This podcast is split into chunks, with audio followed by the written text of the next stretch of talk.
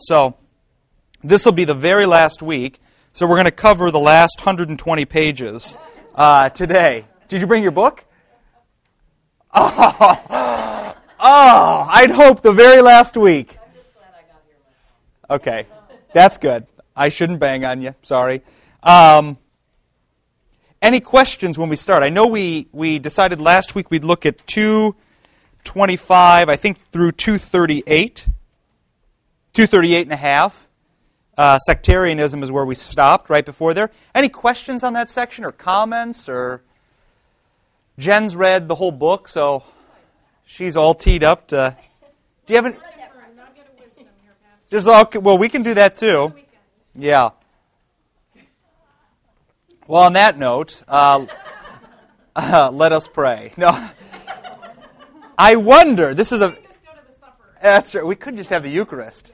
That wouldn't be so bad. That'd be a nugget and a half of wisdom.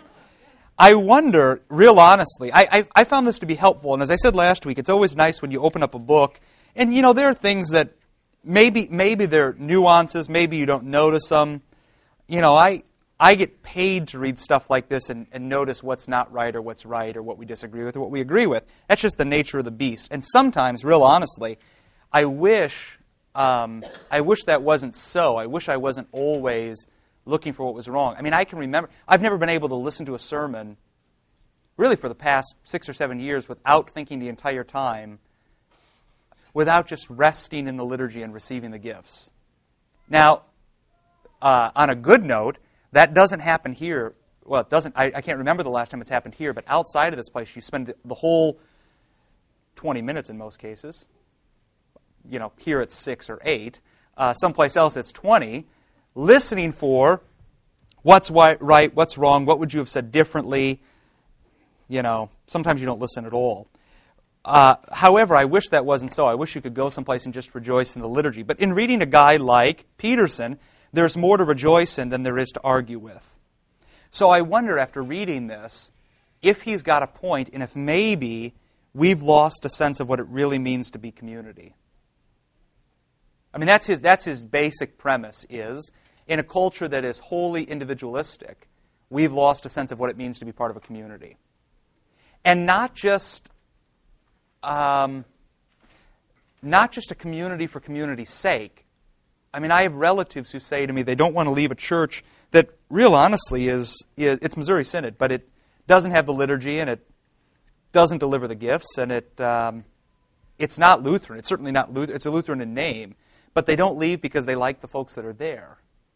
That's, I don't think that's the kind of community he's talking about, where you go just because the folks are nice, or you enjoy community for community's sake. What he's talking about is it's a group of people gathered together who are holy people, freed people, and more importantly, changed people for a purpose. Okay? I mean, the Lord just, you, you've got to understand, and this is sometimes hard for, for a Lutheran. Lutherans fall in this big trap of saying forgiveness is kind of Jesus' last great word. So he forgives you of all your sins, and that's great, and now the rest, you know, is history. But it takes a complete paradigm shift to say forgiveness is actually Jesus' first word. He forgives you, and then you've got to be ready to listen and be ready to act because he's got so much more he's got to tell you. Okay? Yeah.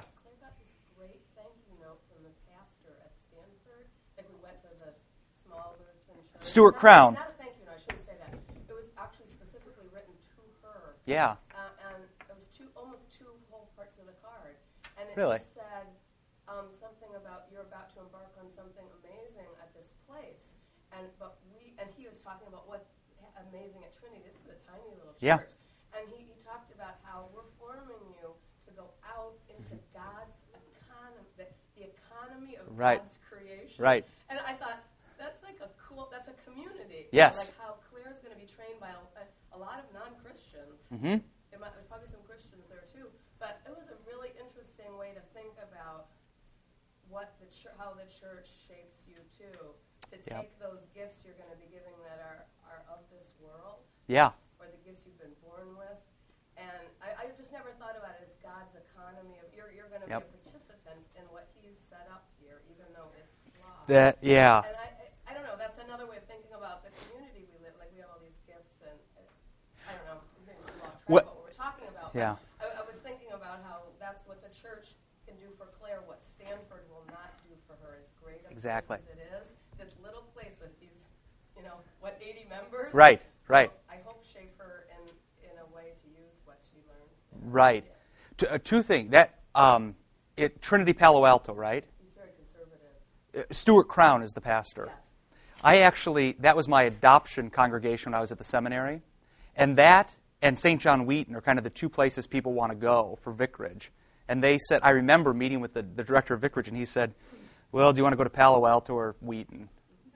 I chose Wheaton. Uh, some days I think I should have should have gone to Palo Alto. Um, but it is it's a nice church. It's a very very good church. He's a good pastor. Um, so that'd be a gr- great place to go. This whole notion of the economy, however, is very ancient, and actually, this this actually fits in well with what he's saying about community here. In the and we gave this to the new members on Saturday, and I don't know if they all caught it, but the ancient church always spoke in terms of economy or how God rules His cosmos, and they always they always thought on these two these two kind of planes: the relationship between God and creation and if you were here for Bible study with Busher, he said basically the same thing, and the relationship from beginning to end. And you remember at the center of his creation was man and woman, right? You, you, any of you here for this? You remember this a little bit? This is the economy of salvation. This is how the Lord runs his creation. This is the icon of everything he's about. You remember all throughout uh, creation, he says it's good, it's good, it's good. And then when he creates man and woman, he says it's tov ma'od, which means it is very good. Okay? So everything changes. He creates with eight words and everything changes, man and woman in the middle. But once Satan comes along, the economy is changed because now you have Satan essentially as God himself. And who comes next? The woman, and finally the man. So the entire cosmos is turned upside down in the fall. Or, as the Father said, the apple is Satan, well, not the apple, the fruit is Satan's sacrament. This is what he delivers to his cosmos. And he turns everything upside down. But then when you have Jesus, and this is what, what uh, Peterson gets at, the Father sends the Son who redeems you, church, and then sends you out into the world. This is the new economy,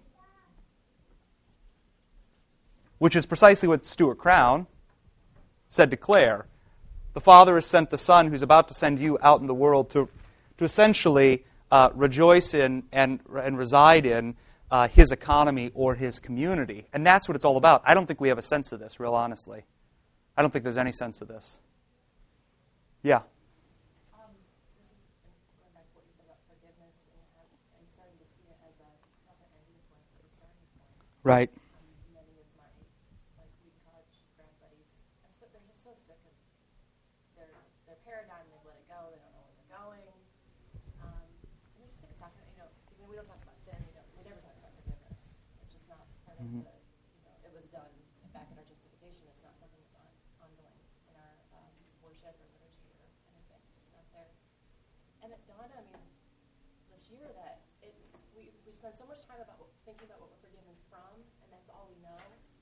But if we started to think about it like what we're forgiven for, what we're forgiven to, hmm just to change that whole trajectory. We always say forgiven from, Right. just to sw- swap it out, swap it out. I mean, that's it's over, it's done, forgiven, and now what are, what are we forgiven for? Hmm? Same way of stating that, but it's exciting. I mean, It is, yeah. I mean, it's not just the Lord having His way with you. That's a very good. Your comment is essentially, um, it's not forgiveness from, but it's forgiveness for something. I mean, it's forgiveness towards something, towards something, and that that's the way the church has always talked about um, what it means to be forgiven, and then what it means to be sanctified for something else. So it's not just about the Lord having His way with you, meaning He forgives you. It's also about the Lord then having best possible use of you. And those two things are not separate acts. The great Lutheran tragedy is you separate those two things and say, He's had his way with me. Now, whether or not he gets best possible use out of me, that's another story. And if he doesn't, he doesn't. But he's had his way with me, so I'm going to heaven. If you base your theology, if you base your Christian life on whether or not you're getting into heaven, you've got it all wrong. That's not what it's about. It is not merely about you being saved from your sins. And think about how, how miserable a life that could be if you live every day thinking to yourself, Am I going to heaven? Or, uh, Thank God I'm just going to heaven. I just, I, I just went out to see um, a gentleman who's dying of throat cancer and probably won't, probably won't live more than 20 days. I mean, they kind of said, we, we can't give you any time frame. He's got a trach, you know, he's, it's just a mess. Can't speak. I did his wife's funeral, and he said, uh, Will you come out and see me? He's actually not one of our members. He moved back from Florida, Missouri Synod Lutheran. But uh, so I went out to see this guy, and the night before I went, he, he wouldn't, he said to his sister, I wouldn't fall asleep because I was afraid if I died, I wouldn't go to heaven. He actually stayed up because he didn't want to sleep. And then I gave him the supper and did the commendation of the dying. And the next day he told his sister, I slept like a baby. But that's what it's all about. There's, it's more than just, am I getting to heaven? It's, am I getting to heaven and how can the Lord use me along the way, not only to help others get there, but to make this life as joy filled as possible? I mean, that's the difference. If you're just trying to get into heaven, you're going to get there, but life is going to be miserable. But there's more to it than that. Okay? Comments? Questions? Yeah.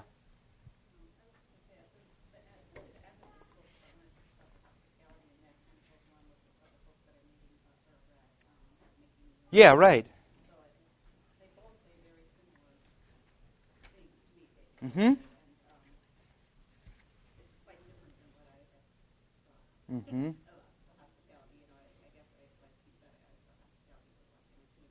Right.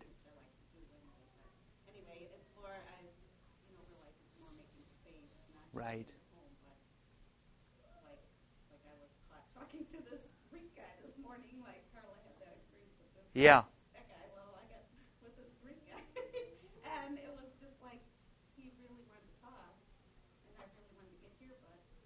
stay, Right. you know, listening to him, mostly listening, and it was, you know, quite a conversation, but it was like making space Right. time for him, and that's what he said. He started, and I, so that was, I got. I was thinking about you. We were just waiting for you to come.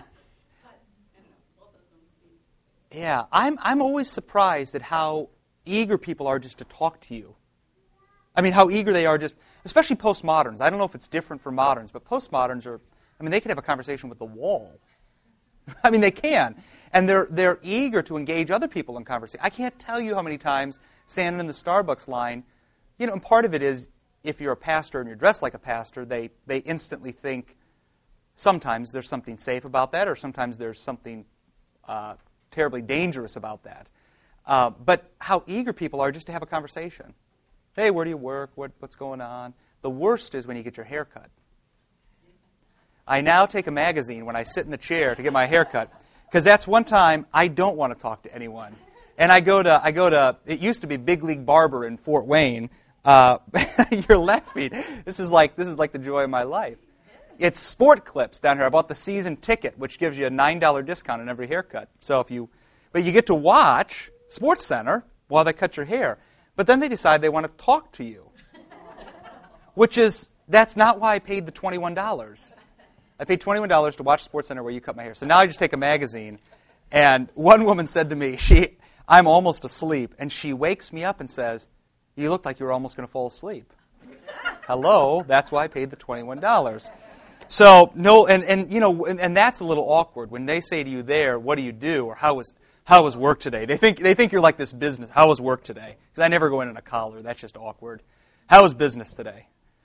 I'm like, Well, people want to screw you, damn sinners, you know how it works. And they look at you like, where do you work? And I say, well, I'm a, I'm a parish pastor. And then all of a sudden, conversation stops. So, there is an advantage. No, I have actually. Why? I, I'm just curious. Is he? Is that all just an act, or is he really an ordained? I think all of it's an act. I thought it was. Oh, yeah. Father Guido? Is that a, is that a, is that a theological? Oh, yeah, I, I think that. He's not a real comedian. I thought maybe he comedian. was an old priest who No, like he's just, that's just an That's going to be my job someday. Leave the ministry, stand up. All right. look at page uh, look at page 229 if you if you've got your text there to page 229.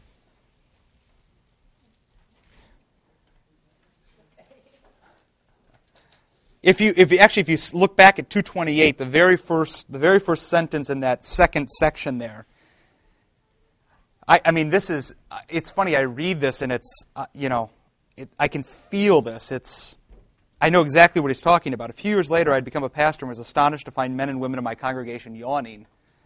That happens all the time. One guy went to sleep every Sunday. Another person was passing notes, but she was going to get a divorce. Um, angry teenager, I mean, oh, angry teenager in the back pew reading comic books. I actually had someone in the second pew reading a book while I preached once. Hmm. Got in his vicarage had a man who would fall asleep continually, and so his kids bought him this thing that when you fall asleep it beeps, and he said so it got worse because not only it was better when he just fell asleep, instead it was like throughout the entire service, it was like bing, it just like beeped the entire service. That's like, they don't teach you that at seminary. Yeah, they don't teach you that at seminary. You think when you come out to the parish, everyone's going to be awake and eager for you to talk? Doesn't work that way.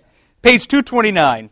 It came to me, this is the continuation of the previous page's paragraph, it came to me that holy was to Christian what revolution was to the French in the 18th century. The energy, very Eastern term, it's almost, it, it's quite odd that he uses it, that created a community of free men and women plunged into a new life. That is what holiness is all about. It's not about meeting a specific moral standard. There are a lot of moral people. There are a lot of people who are very upright. But not a lot of people are actually holy people. And so he's making the, st- the distinction. It's not just about certain outward actions, it's about being granted a new life. And you need to remember that the new life is not something that you've chosen, but it's something that's been given to you as gift, which he makes very clear. Um, using the theme of the resurrection. He, he resurrects you, he does resurrection to you instead of uh, you seeking the resurrection out. And then the Gerard Manley Hopkins quote is great the dearest freshness deep down things. It's brilliant. The dearest freshness deep down things. That's what it's all about. Okay? Holiness is about a fresh start it's about a new beginning. And beginnings always have an ending. So when you get forgiven, it's not, it doesn't end there. It's a beginning whose endings find its culmination when the Lord takes you to be with Him, with Himself. Okay? Yes.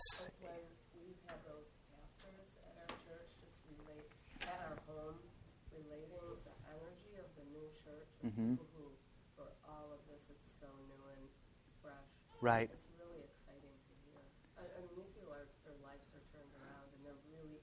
energized. I mean, Yeah. in a way we, it's sad that we aren't. Right. We grew up in the faith. Right. And I wonder, like 20 years from now, you hope that they still maintain Mhm. it. But it's really exciting to hear these people just. and I, I think you're, there is an energy that we, we have no sense of. When Wenthe was here, he was talking about the, the Latvian Lutheran Church, which was, um, wasn't able to essentially have pastors for, you know, a hundred years nearly. And because they didn't have pastors, they didn't have the Eucharist, which means they understood the ministry.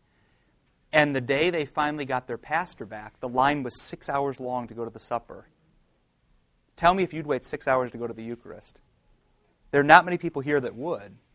Um, but that church understood what it was. There's an energy to that. But partially that's because we'll know we'll get it next week. That's right. I mean, if they if they've waited this long, they might. I mean, if I didn't know when the next time would be, I, I mean, we probably Yeah. probably all wait.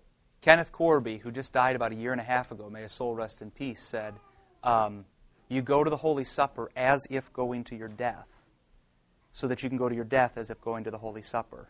But if you just take the first part of that, go to the Holy Supper as if going to your death, and you realize that you may not get it next week, that transforms the way you go to the supper. just, it just, I mean, the greatest thing as you stand at the altar is to see how eager people are to come to the Eucharist.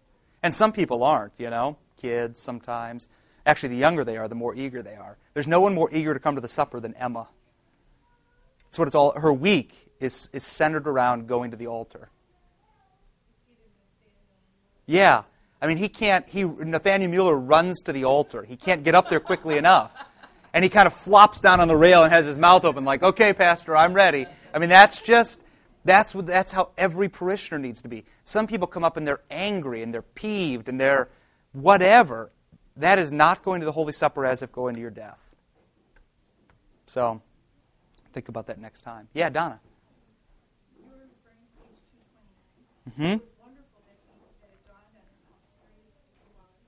Yeah.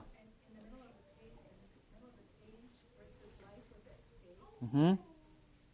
their lives, their souls, their souls, souls of humanity. People can think correctly and behave rightly and worship correctly and still live badly. Yeah. I wrote on that margin, so sad. Yeah. And then he, at the end of this page, he mentions it, the dawn on him, the resurrection was was-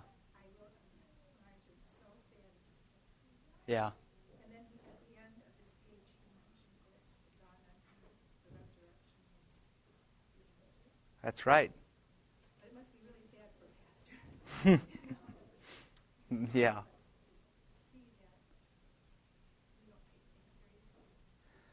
Well, you know, a part of it, it's like anything else. There's always, you, you see the fruits of your labor in almost every other profession, except for in the ministry. I mean, you just don't see it. You don't always see it now. Sometimes you do, and that's always, that's always a joy when someone finally gets it, you know. But a lot of it you won't see, you know, until the Lord returns, and then you see, then you'll see how you've done. I mean, that's what the Lord says to, to pastors. You know, I'm going to judge your works. That's what people don't often understand, and I think he gets, which you're right, is very comforting to read this, is he understands that people's lives are at stake, and it's in his hands. And I know you'll say it's in God's hands. It is in God's hands, but he's the one to whom they are entrusted. And so if they don't, if they're not with the Lord, it's on him. You know, people, I had someone just on Sunday in my face after the baptism because they read the notice in the bulletin and didn't come to the Eucharist. And this was a family member who, of course, wasn't a Lutheran. But what I wanted to say to her was, if you eat this and die, it's on me. I mean, that's what, it's not only, it's not just about you, it's also about me because I'm making care to make sure that you don't take this to your own damnation.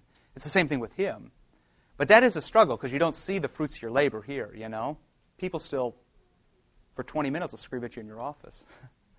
That's not the way the church is supposed to be. There's no joy in that, there's no life in that.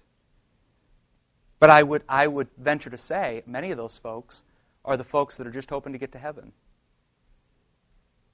You know? That's right. That's right. And those folks are usually defined by what they hate and not by what they love.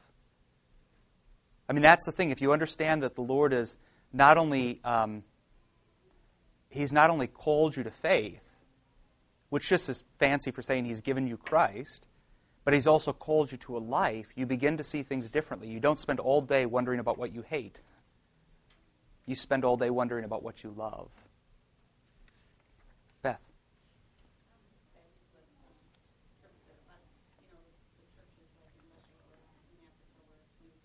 Right. Do you think it's because, it, I mean, it could be because it is new to them more, or is it a combination of that they are more open to the Spirit, or does that have anything to do with it?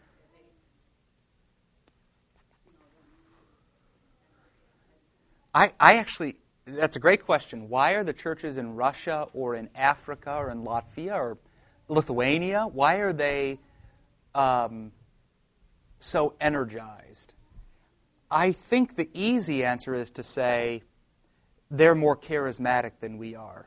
Like if you go to Africa, when you're in Africa, my guess is, and this is true in, in many, many African countries, but if you go to Ghana or Kenya or wherever, you'll find Lutherans there. You go to a Lutheran service there, and I promise you it will not look the same as it does here. I don't think that should offend you or surprise you. That's their liturgy. If we had a country where we played drums and guitars, and that was our formal, reverent type of music, that's what we would do. That's not the country we live in, so we don't do that. For them, that's the way it works. To have, you know, um, well, Yeah, well, that's that's that's the, the the thing you can't say is they somehow have the Spirit more than we do. I actually think at the end of the day, to just say they've somehow got an extra dose of the Spirit or they're a bit more charismatic wouldn't be in the way of the gospel. I, I, I do. Here's the thing. I think at the end of the day, what they do have is they have they have the ministry and they understand it. And as he said here, what's the very first thing he said about giving the Spirit? He references John 20 in the upper room. He, that's where he starts, which is a reference to the gifted ordination, which he gives to his apostles, which is passed down. We have no sense of that, so it's hard to have a sense of being energized. But because they understand what it means to be church, in submission and obedience to someone who's in authority, who's in submission and obedience to a bishop, who's in submission and obedience to Christ himself, the way the Lord has decided to energize his church just works. That's just what they do. We have no sense of that. I, I do, yeah.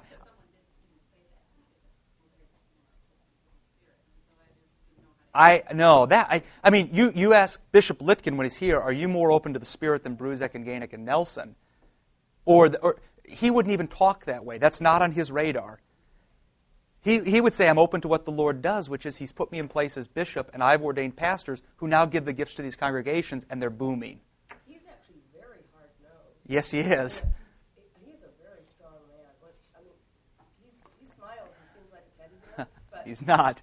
he runs that church with a uh, iron fist in a good way. Yeah. And everybody understands. He, he takes it so seriously. Mhm. He imparts that seriousness of what they're doing.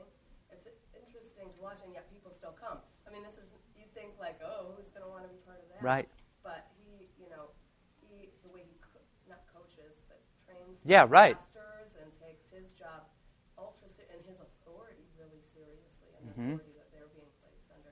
It's interesting. It's interesting to watch this or to be a part of that experience a little. Bit. Well, I mean, he, he, you know, he walks around with a cope and a mitre and a crozier, and they say that's our bishop. If he were to come here, we'd have people leave the congregation. Right. And, and in fact, one of, uh, one of the brightest professors at the, at the seminary, who's now the rector in Latvia, uh, Bill Weinrich, once said of the Russian students, they're far better students theologically than our Missouri Synod Lutheran students. I mean, that's just how they, it's all about the Lord and His gifts. It's all about learning theology. It's all about being faithful pastors. Yeah. I also think it's their culture too, where they appreciate what they have. Well, we're spoiled. Yeah. Yeah. hmm We That's very true. build Our, I mean, we build. I, I won't speak for everyone, but I, I, I find myself, especially this, this time in life, very almost worried about this way that we have of building security for our future. I Mhm. mean, it's all about saving for retirement if you can, and you know, having the right house is going to appreciate X amount. And I, I mean, and it, it's like if we don't do those things, we're doing something wrong. However, it, what it creates it, that we have to be conscious of is a lack of a need for trust in hmm God because we've got we've already got it Right. economically, and I think that translates. That does have some Right. impact on your spiritual. life. Yeah. Yeah. I, I, I totally agree. I think it's, it's how controlling we are in our culture. And Jesus, Jesus says we'll show that we are his disciples if we love Mhm. others, love one another, and if we bear much fruit. And it's hard to do either of those when we're very concerned about controlling hmm our own lives and how things are going and how it's just there's no room for loving someone else, Right. love others, and to bear fruit. Right. It's all about how I'm doing. Yeah. I have these little rugrats in my neighborhood. They're so beautiful and so neglected. These little Mexican children. I'm not saying all Mexicans neglect their children, but people in my neighborhood seem to let them play for eight hours they're outside. And I want to have them in my house, but I don't want my couch wrecked. Mhm. Like, I mean, I, I would love to share with them and have them in for cookies and have them be like part of the family, but like it's, you know, I, Right. That's really sad. Right. Well, it's all. They're all. Yeah. There are two extremes. I mean, Carol, your dad was a pastor, right? Outside in the first place. I. I would. Did your. Did your dad buy life insurance? Uh, Because there's a generation of Lutherans who, whose parents, or, or especially pastors, wouldn't buy life insurance kind of under this thing, like we just need to trust the Lord. And that has its own set of problems. I mean, part of that is it's it. My father was a very practical man. Yeah, that's good. So, um, whether he did or not, it was for Yeah. But there are, there's, a, there's a generation of kind of Lutheran pastors who are still alive who would say, I don't have any life insurance because when the Lord wants to take me, if I have to live in, a, in so you have pastors who, you know, the joke is when you die, they, they give your wife fifty dollars in a Bundt cake. that's the way that's the way the church works. Like, hey, th- thanks for all your service. Here's the Bundt cake and fifty dollars to the salon. Hope you have a. And so then pastors' wives move into trailers and they can't support their families. And they so there's there are two extremes. You know, you can you can be uber, you can love yourself more than anything else and have the greatest 401k, but not give anything to the church or not give anything to your neighbors, and you can not care for your family and not care for anyone, and you're still not being faithful. So it's it's finding. I think, I think, you know, Jeff always felt like when he was in Russia, because it was so utterly poor. Yeah. Um, and I, I would imagine we'll find the same thing when we're in Ghana, is they're so utterly dependent on God. hmm And we really, I mean, it really is an illusion that we feel like we have control. Right. Because it's all an optical illusion, because all it takes is one more 9/11. Yeah. You have no control. So, but I really think that they live in a in, a, in an awareness Mhm. of an utter dependency on God Mm-hmm. we Mhm. even want to acknowledge. Well, uh, we had a we had a Thrivent rep at our house years ago who told us, you know, because we weren't buying every single sort of disability, like, what if you get this, what if you get that, you know, it's just like, and John just finally said, you know, listen, if that's what the Lord chooses to do with me, something, will, you know, He'll work something out. I mean, we had Right. life insurance, but it was like there were all these contingencies, like they, they were going through every sort of catastrophic ailment. I mean, it was like what, what's the it was horrible it was Yeah. horrible and when after john said that the guy said well you don't want to trust in god too much and that was the time where it was like okay goodbye out of my house Right. i mean i i appreciate the whole like use your common sense thing Mhm. but there comes a point where every penny of john's monthly paycheck could be spent buying these policies that would ensure that Mhm. if he got this or that he'd be a millionaire but it's like that's you know so so there's a, there's I mean there there is like you want to plan for your family and stuff but I don't fault I don't fault some guy who's who says I'm not going to buy life insurance because I trust in the Lord I mean I I feel like that would be my stance my husband's a little bit more worldly wise and practical than I am but because I, I agree that we think these, we put such stock in Mhm. And you know what? It would make life a lot easier if, if I, you know, all of a sudden had five million bucks if my husband was died in a car accident than fifty. But does five million bucks insure me a great life? I don't think that's the point.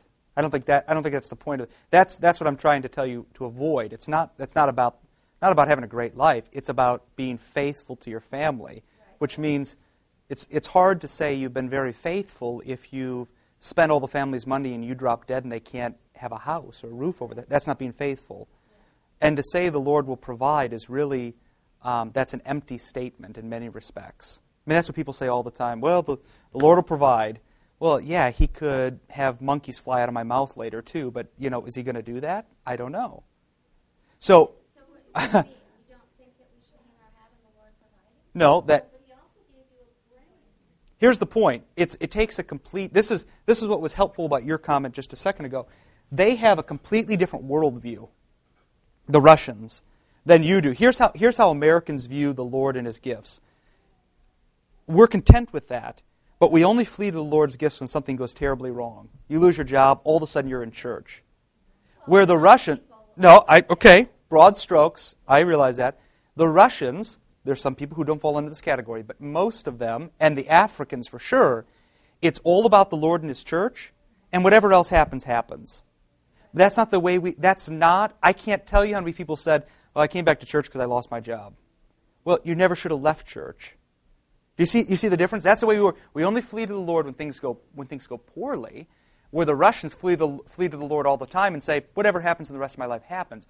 Just to say, well, I'm, you know, uh, I'm just going to trust the Lord. The Russians would never say that. What they would say is, the Lord has given me insurmountable gifts in the sacrament. I'm going to care for the family, my family the best I can, and you know what? I don't have any money, and so I'm going to do what I can. They would never say, I'm just going to trust the Lord. That is, that, that's almost tempting fate. But, but, but, but when you say trust in the Lord, you're assuming that that means doing nothing else. I mean, that you're just going to like sit back in your lazy boy chair, watch TV, and trust in the Lord. I mean, that that I think is a very stereotypical thing. And I Mhm. think the guy at the table was thinking, don't trust in the Lord too much. That's what he's thinking trusting in the Lord means. Mhm. That you're going to do nothing and just hope he, work, he orchestrates everything to be wonderful, which is not. I don't. I wouldn't see that as right. What I'm saying is, be faithful. right. which if I was if I was not married, being faithful. I, that's why Roman Catholic priests don't. I mean, they said John Paul II died with a suitcase. That's all he owned. You don't need anything else. But that's not me, and that's not you, and that's not the other folks in the room. So being faithful is recognizing where you're at in life, recognizing what the Lord's given and what He requires of you. If your kids are all in their 40s, your being faithful is going to look different than your faithfulness is right now if you guys both get killed in a car accident and you've left no money to raise your kids, that's not being fa- that's not being a parent. If John gets hit by a car and his life insurance policy is for two thousand bucks, that's not being faithful. If you have fifty-year-old kids and you get hit by a car and your life insurance policy is two thousand bucks, that's being faithful. That's what life is all about. Thank you. You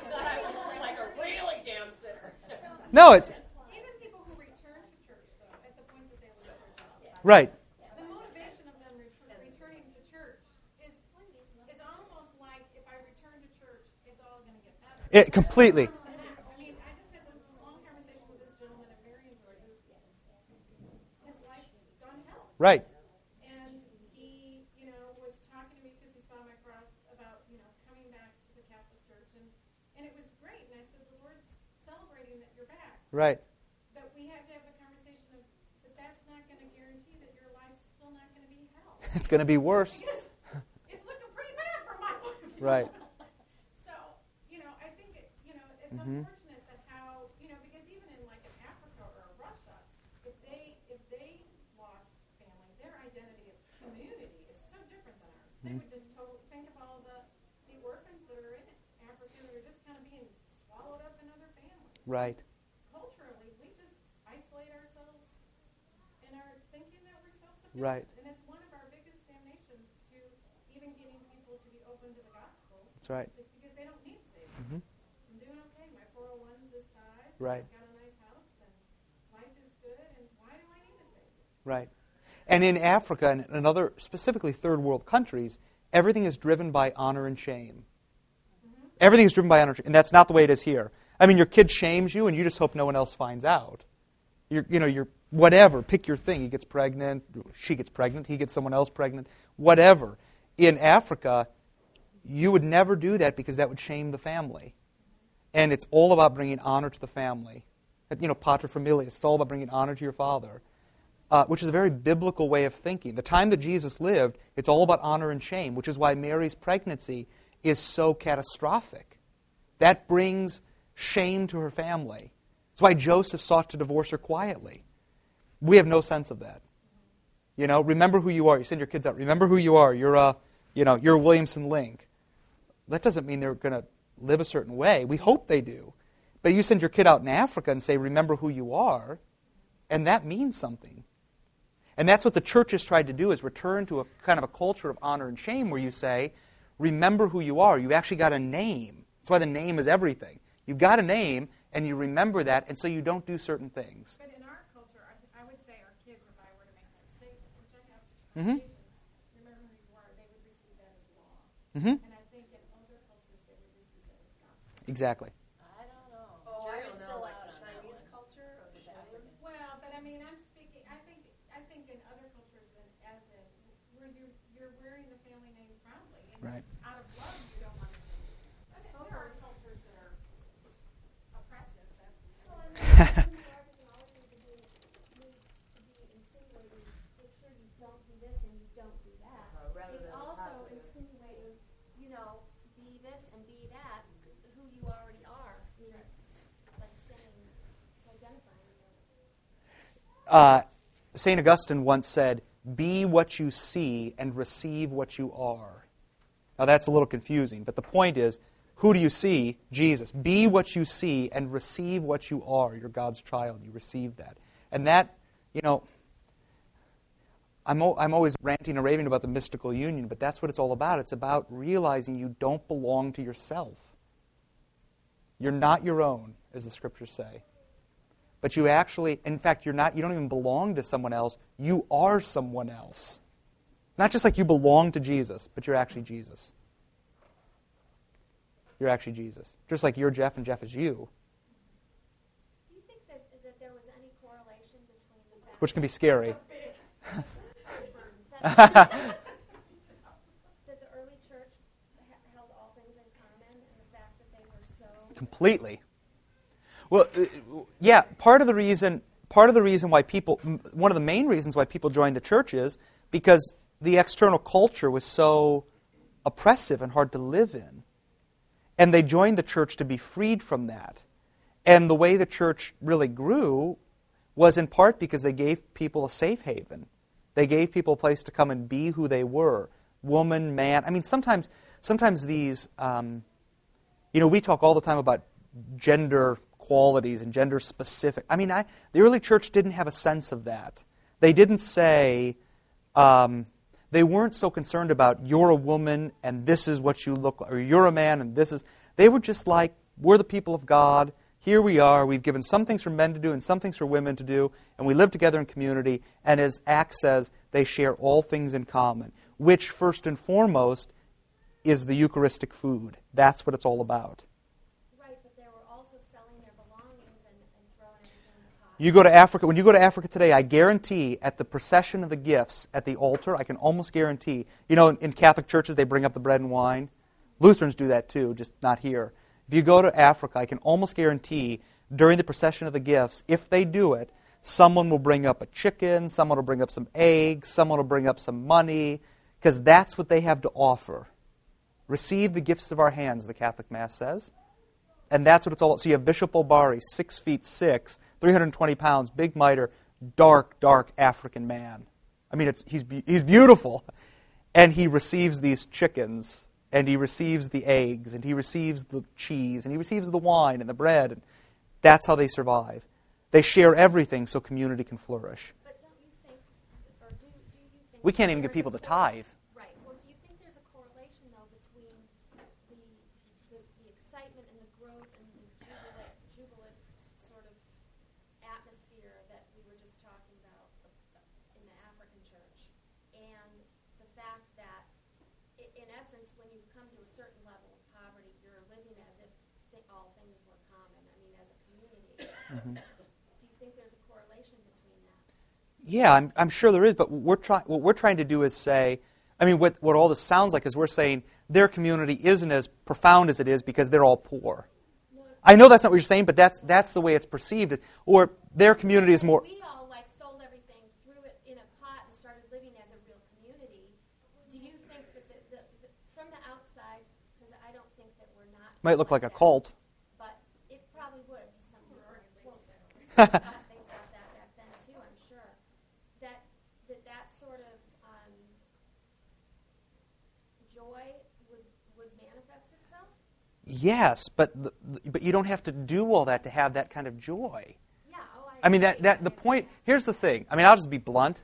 The point is, we get people who come to church and who don't want to be here and who don't contribute to the common good and who don't want to be at the altar and who talk ill of other people. That's, you just, you clear that stuff up and you have more joy than the early church ever had. You don't have to sell everything. You still live in your house, have your family. I mean, that's, it's not what it's about. If we, I mean, wh- I mean, it is like this is, gets back to Donna's point about how, how can you look out on the congregation and know people don't do what you say.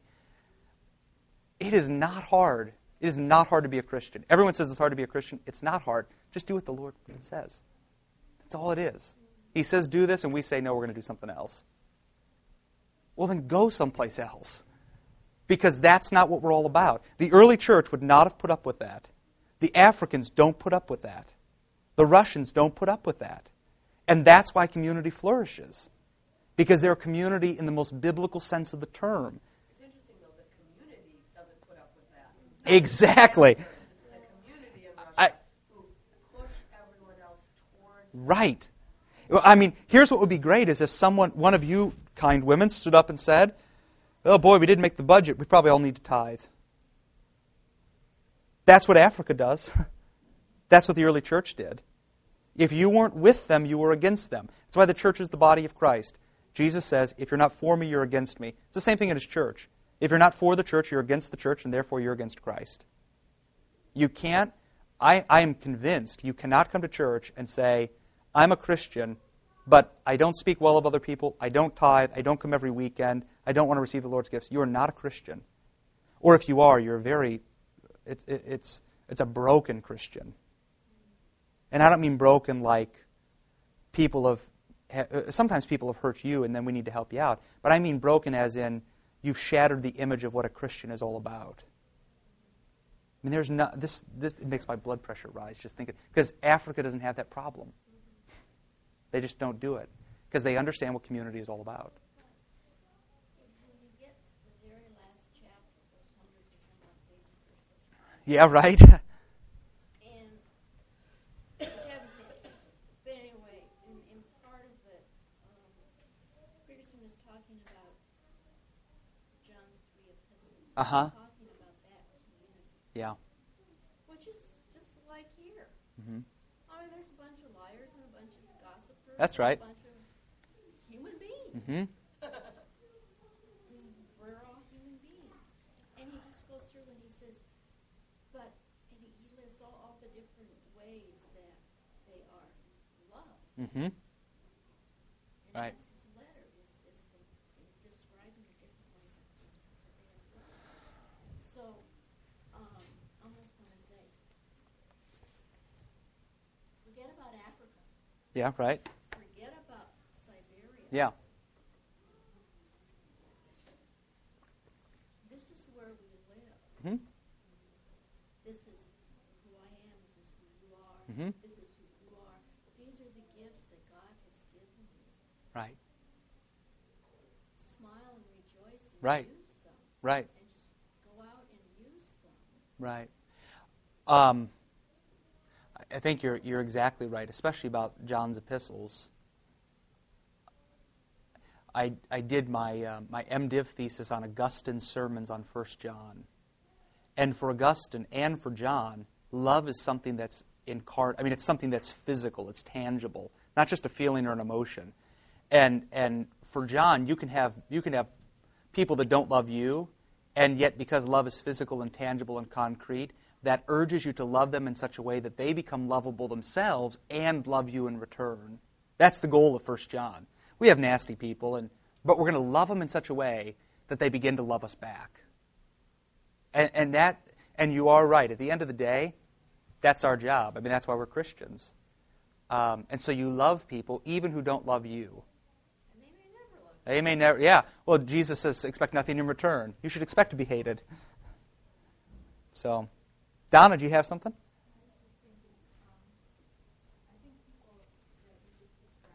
Yeah.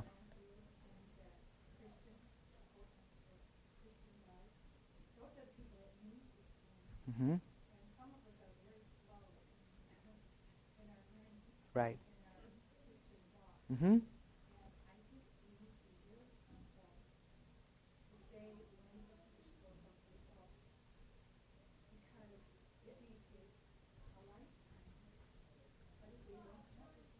Mm-hmm. Mm-hmm.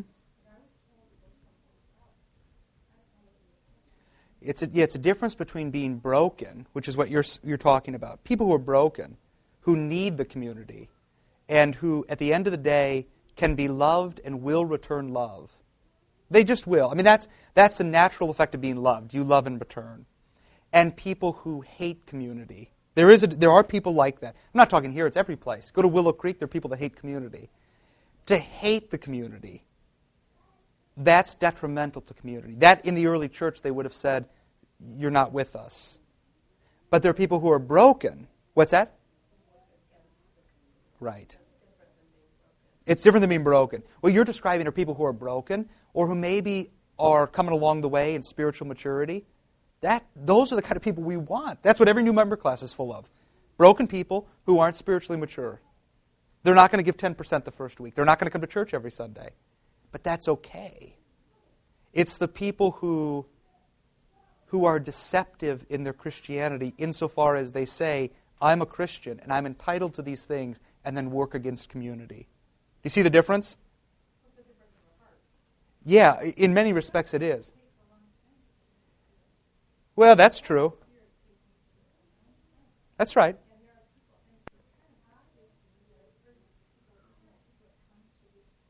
Mm-hmm. Mm-hmm.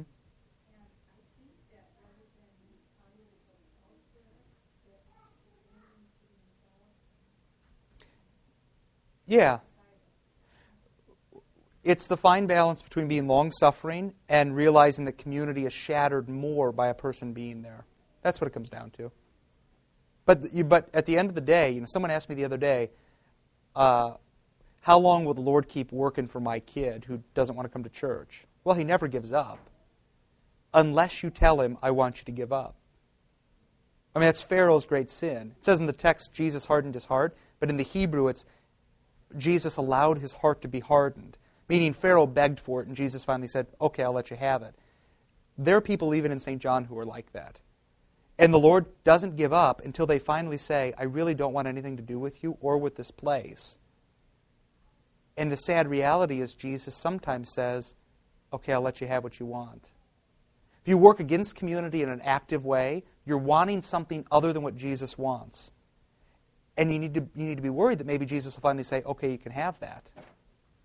That's the fear. Yeah, and this is no, no, no. That's that's not what I'm talking about. You, you you're taking you're taking a very formal understanding of what I'm just saying. There are people who say all the time, "If you do that again, I'm leaving." And sometimes you need to say, "Okay, if that's what you want." I don't mean excommunicating people. I'm not saying you didn't give 10%, so you're all out of the church. What I'm saying is people come to you and say, or say to you, I can't believe you'd believe that stuff. I want to go someplace else. Maybe you should. If you're really going to be happier someplace else, maybe you should. Yeah, you, don't take what I said as, let's look down the rolls and see who's being faithful, and if you're not, we're cutting you out. That's not it. It's people who tell you, I don't want to be here, but then decide to remain for whatever reason selfish, unselfish, who cares? That's, there's a difference there. Yeah. What else? That pretty much silenced the group. Yes. Then we should probably. We done at 10:15 ish? 10:20. Okay. Go ahead. Um, you talked about community. Uh huh. And we've been talking about church, and we've been trying to work towards that in our church. And talk about the liturgy. and Yeah. How, like, for example, you said to Kirby that, that, that there's that church in Palo Alto that vicars want to go to, or it's, or it's weak. Right. And when I think about the teachings that we have and how we run our church and what you're teaching your sheep, so to speak. Right.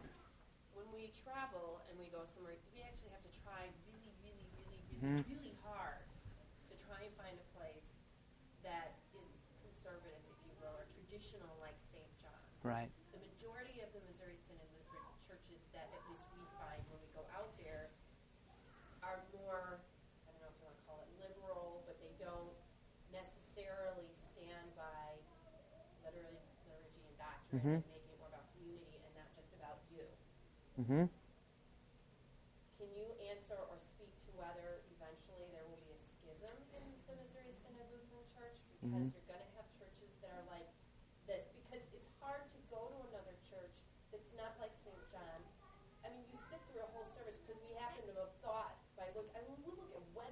Yeah. do a lot of research to try and find churches, and then you go to one and you sit there and it's like you, you, you, you, you, you, you, you, you, you. Mm-hmm. In fact, one of the the Bibles was Peterson, I guess, wrote a book, The Message. Yeah. You know, and I'm looking in this thing in the church, and I was like, what is this?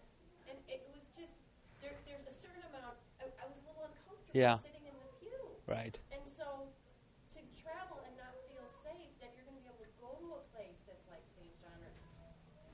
I mean, I know that's a big question. It is, but it's very simple.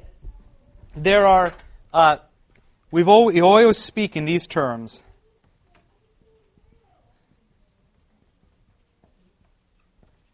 Lex orandi and lex credendi.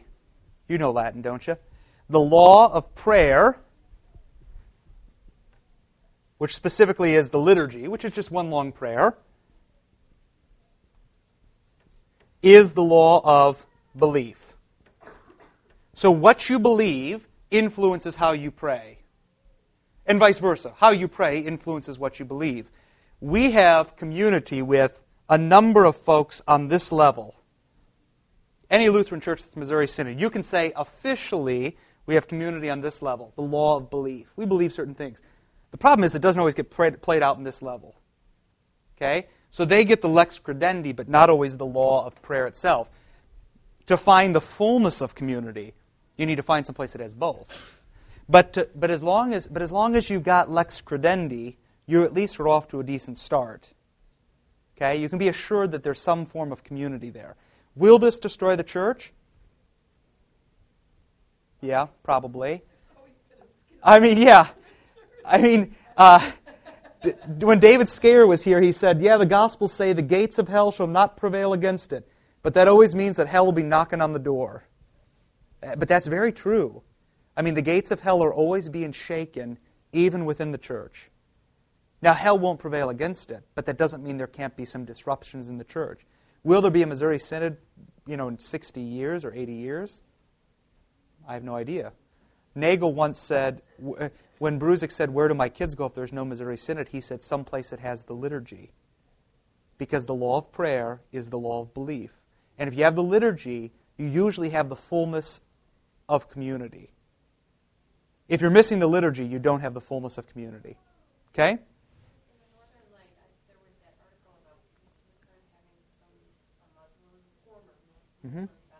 In the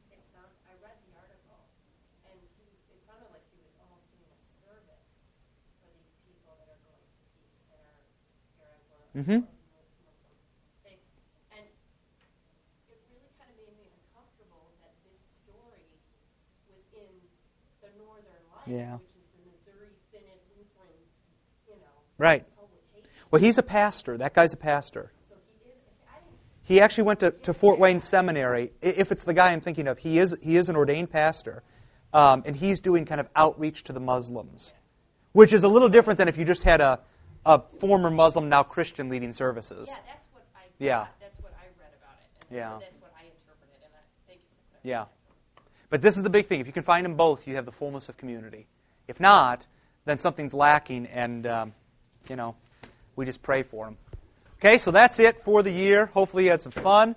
Uh, next year, I, you know, I, I don't quite know what. I have a sense. I think it might be something along the lines of, li- of living apologetic, maybe even N.T. Wright's book, Simply Christian, which some of you uh, may have or may have read already. But um, come back, you know, come back next next fall, and we'll have some fun. Okay? Any questions? Final thoughts? Lord, remember us in your kingdom and teach us to pray. Our Father, who art in heaven, hallowed be thy name. Thy kingdom come, thy will be done, on earth as it is in heaven. Give us this day our daily bread, and forgive us our trespasses, as we forgive those who trespass against us. And lead us not into temptation, but deliver us from evil. For thine is the kingdom, and the power, and the glory, forever and ever. Amen.